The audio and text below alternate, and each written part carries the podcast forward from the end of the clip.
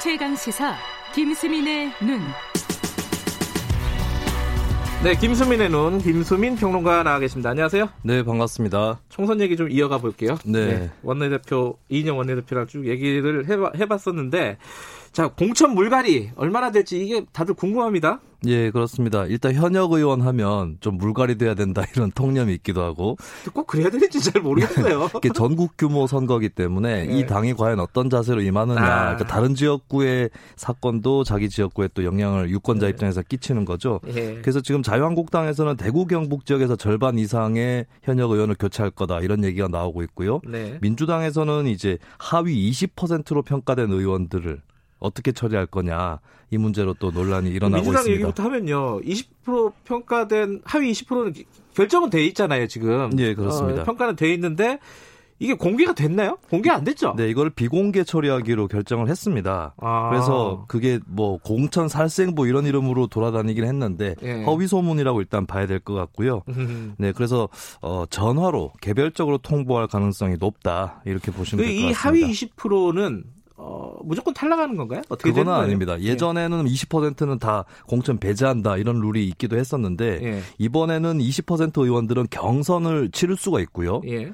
20% 감산이 됩니다. 음... 예, 그러니까 20% 감산이라는 게 20% 포인트 득표율이 낮아지는 게 아니라 음... 얻은 표의 20%를 감산되는 거거든요. 네. 거기다가 이제 현역 의원들이 인지도가 높고 조직력이 우세하다 이렇게 친다면은 어, 이것이 과연 진짜 경선에서 음. 결정적인 감산 요인이 될 건지 네. 예, 이것도 좀 궁금한 대목입니다. 아, 그러니까 가, 가, 감점을 준다 이거네 한마디로 경선 과정에서 그렇습니다. 경선에 임할 수도 있고요. 다른 부적격 사유가 음, 없다면 그러면 충분히 네. 만약에 이제 지역구에서 어, 유권자들한테 표를 획득한다면은 경선에서 이길 수도 있는 거네요, 그죠? 네, 그렇습니다. 음, 그렇군요. 근데 지금 이제 현역 물갈이도 물갈이인데 민주당은 초선 의원들 얘기도 많이 나와요. 네. 초선에 초선 도전자들. 네. 네. 어떤 얘기들이 있죠? 이게 한 명한 한 명이 좀 크게 논란이 일어나는 인물들이 있어서 예를 들면 이제 문석균 민주당 경기 의정부 갑 상임 부위원장. 아, 얘기 많이 나오네요. 네, 문희상 의장. 아들이죠. 예. 네, 그래서 일각에서 불출마 유도 방안까지도 나오고 있는 상황이고요. 예. 그리고 김의겸 전 청와대 대변인 같은 경우는 이제 흑석동 상가의 그 투기 의혹 음. 때문에 아직까지 후보 검증위를 통과를 못 하고 있습니다. 보류했다 그러더라고요. 예, 그렇습니다. 예. 이, 이, 외에도 뭐 송병기 전 울산 부시장이라든지 이런 음. 인물들이 아직 통과 통과를 못하고 있는 그런 음. 상황이라서 어떻게 보면은 이제 현역 의원 교체를 많이 하느냐보다는 이렇게 좀 굵직한 그런 음. 논란에 휩싸인 인물들을 어떻게 컷오프를 할 건지 아니면은 그냥 컷오프 한다고 했을 때는 마치 유죄인 것처럼 인정돼 버릴 수도 있기 때문에 예, 그 갈림길에서 이제 이런 인사 한 명한 한 명의 공천 여부에 더 크게 좀 민주당으로서는 음. 어, 전력을 다하지 않을까 싶습니다. 요게 민주당으로서는 좀 부담스러운 부분이겠네요. 네, 그렇죠? 그렇습니다 아, 자유한국당 얘기 좀 해볼게요. 그 대구 경북 50% 현역 물갈이 왜 대구 경북을 하는 거예요? 일단 자유한국당 하면은 아직까지 지지율이 막 크게 오르고 있지 못하고 뭐 네. 정권 심판이라든지 기세를 타고 있지 못하다는 게 중평 아니겠습니까? 이 네. 원인 중에 하나가 기득권에 안좋아한다.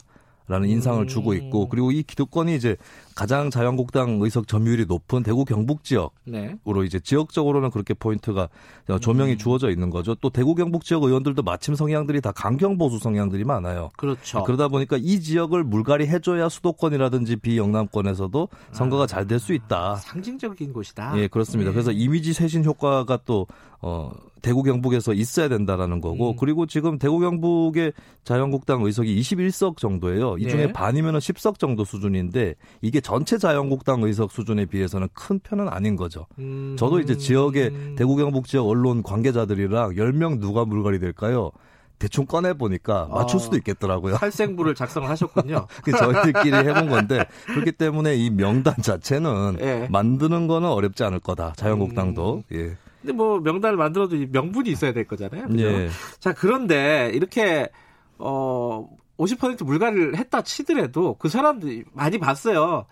그냥 무소속으로 나와버리잖아요, 또. 네네. 그러면 어떻게 되는 거예요? 이게 부담스럽지 않나요? 자유한국당 입장에서는? 이게 예전에 자유한국당이 당명이 새누리당, 한나라당 시절 좀 잘 나갈 때는 뭐 네. 친박 연대라든지 무소속 후보라든지 이렇게 당선이 되기도 했었습니다. 그러니까요. 근데 지금은 네. 이제 민주당 정권이고 대구 경북의 자유한국당 지지층은 일단은 문재인 정부를 견제하거나 심판해야 된다.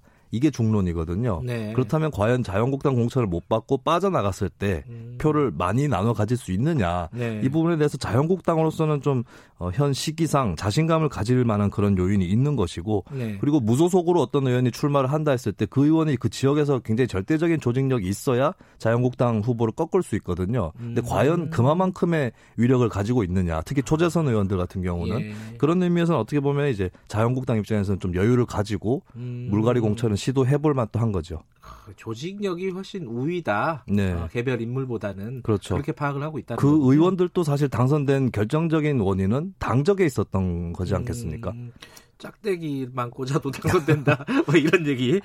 아, 근데 지금 이런 물갈이론 이런 것들이요. 지금 보수 대통합 뭐 빅텐트 네. 그리고 뭐 이런 통합 얘기들이 막 있잖아요. 여기에 네. 영향을 줄까요?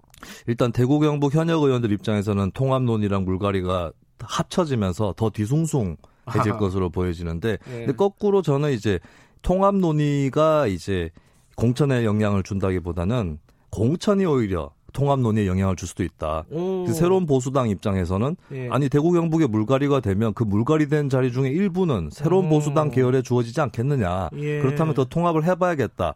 이렇게 해서 어, 더 접근을 할 수도 있는 것이고 예. 그리고 만약에 또 이것도 교착이 처해지면은 유승민 음. 의원이 예. 불출마 카드를 꺼내서 나는 불출마지만 우리 식구들은 좀 살려다오 이렇게 아. 접근할 수도 있는 것이겠죠.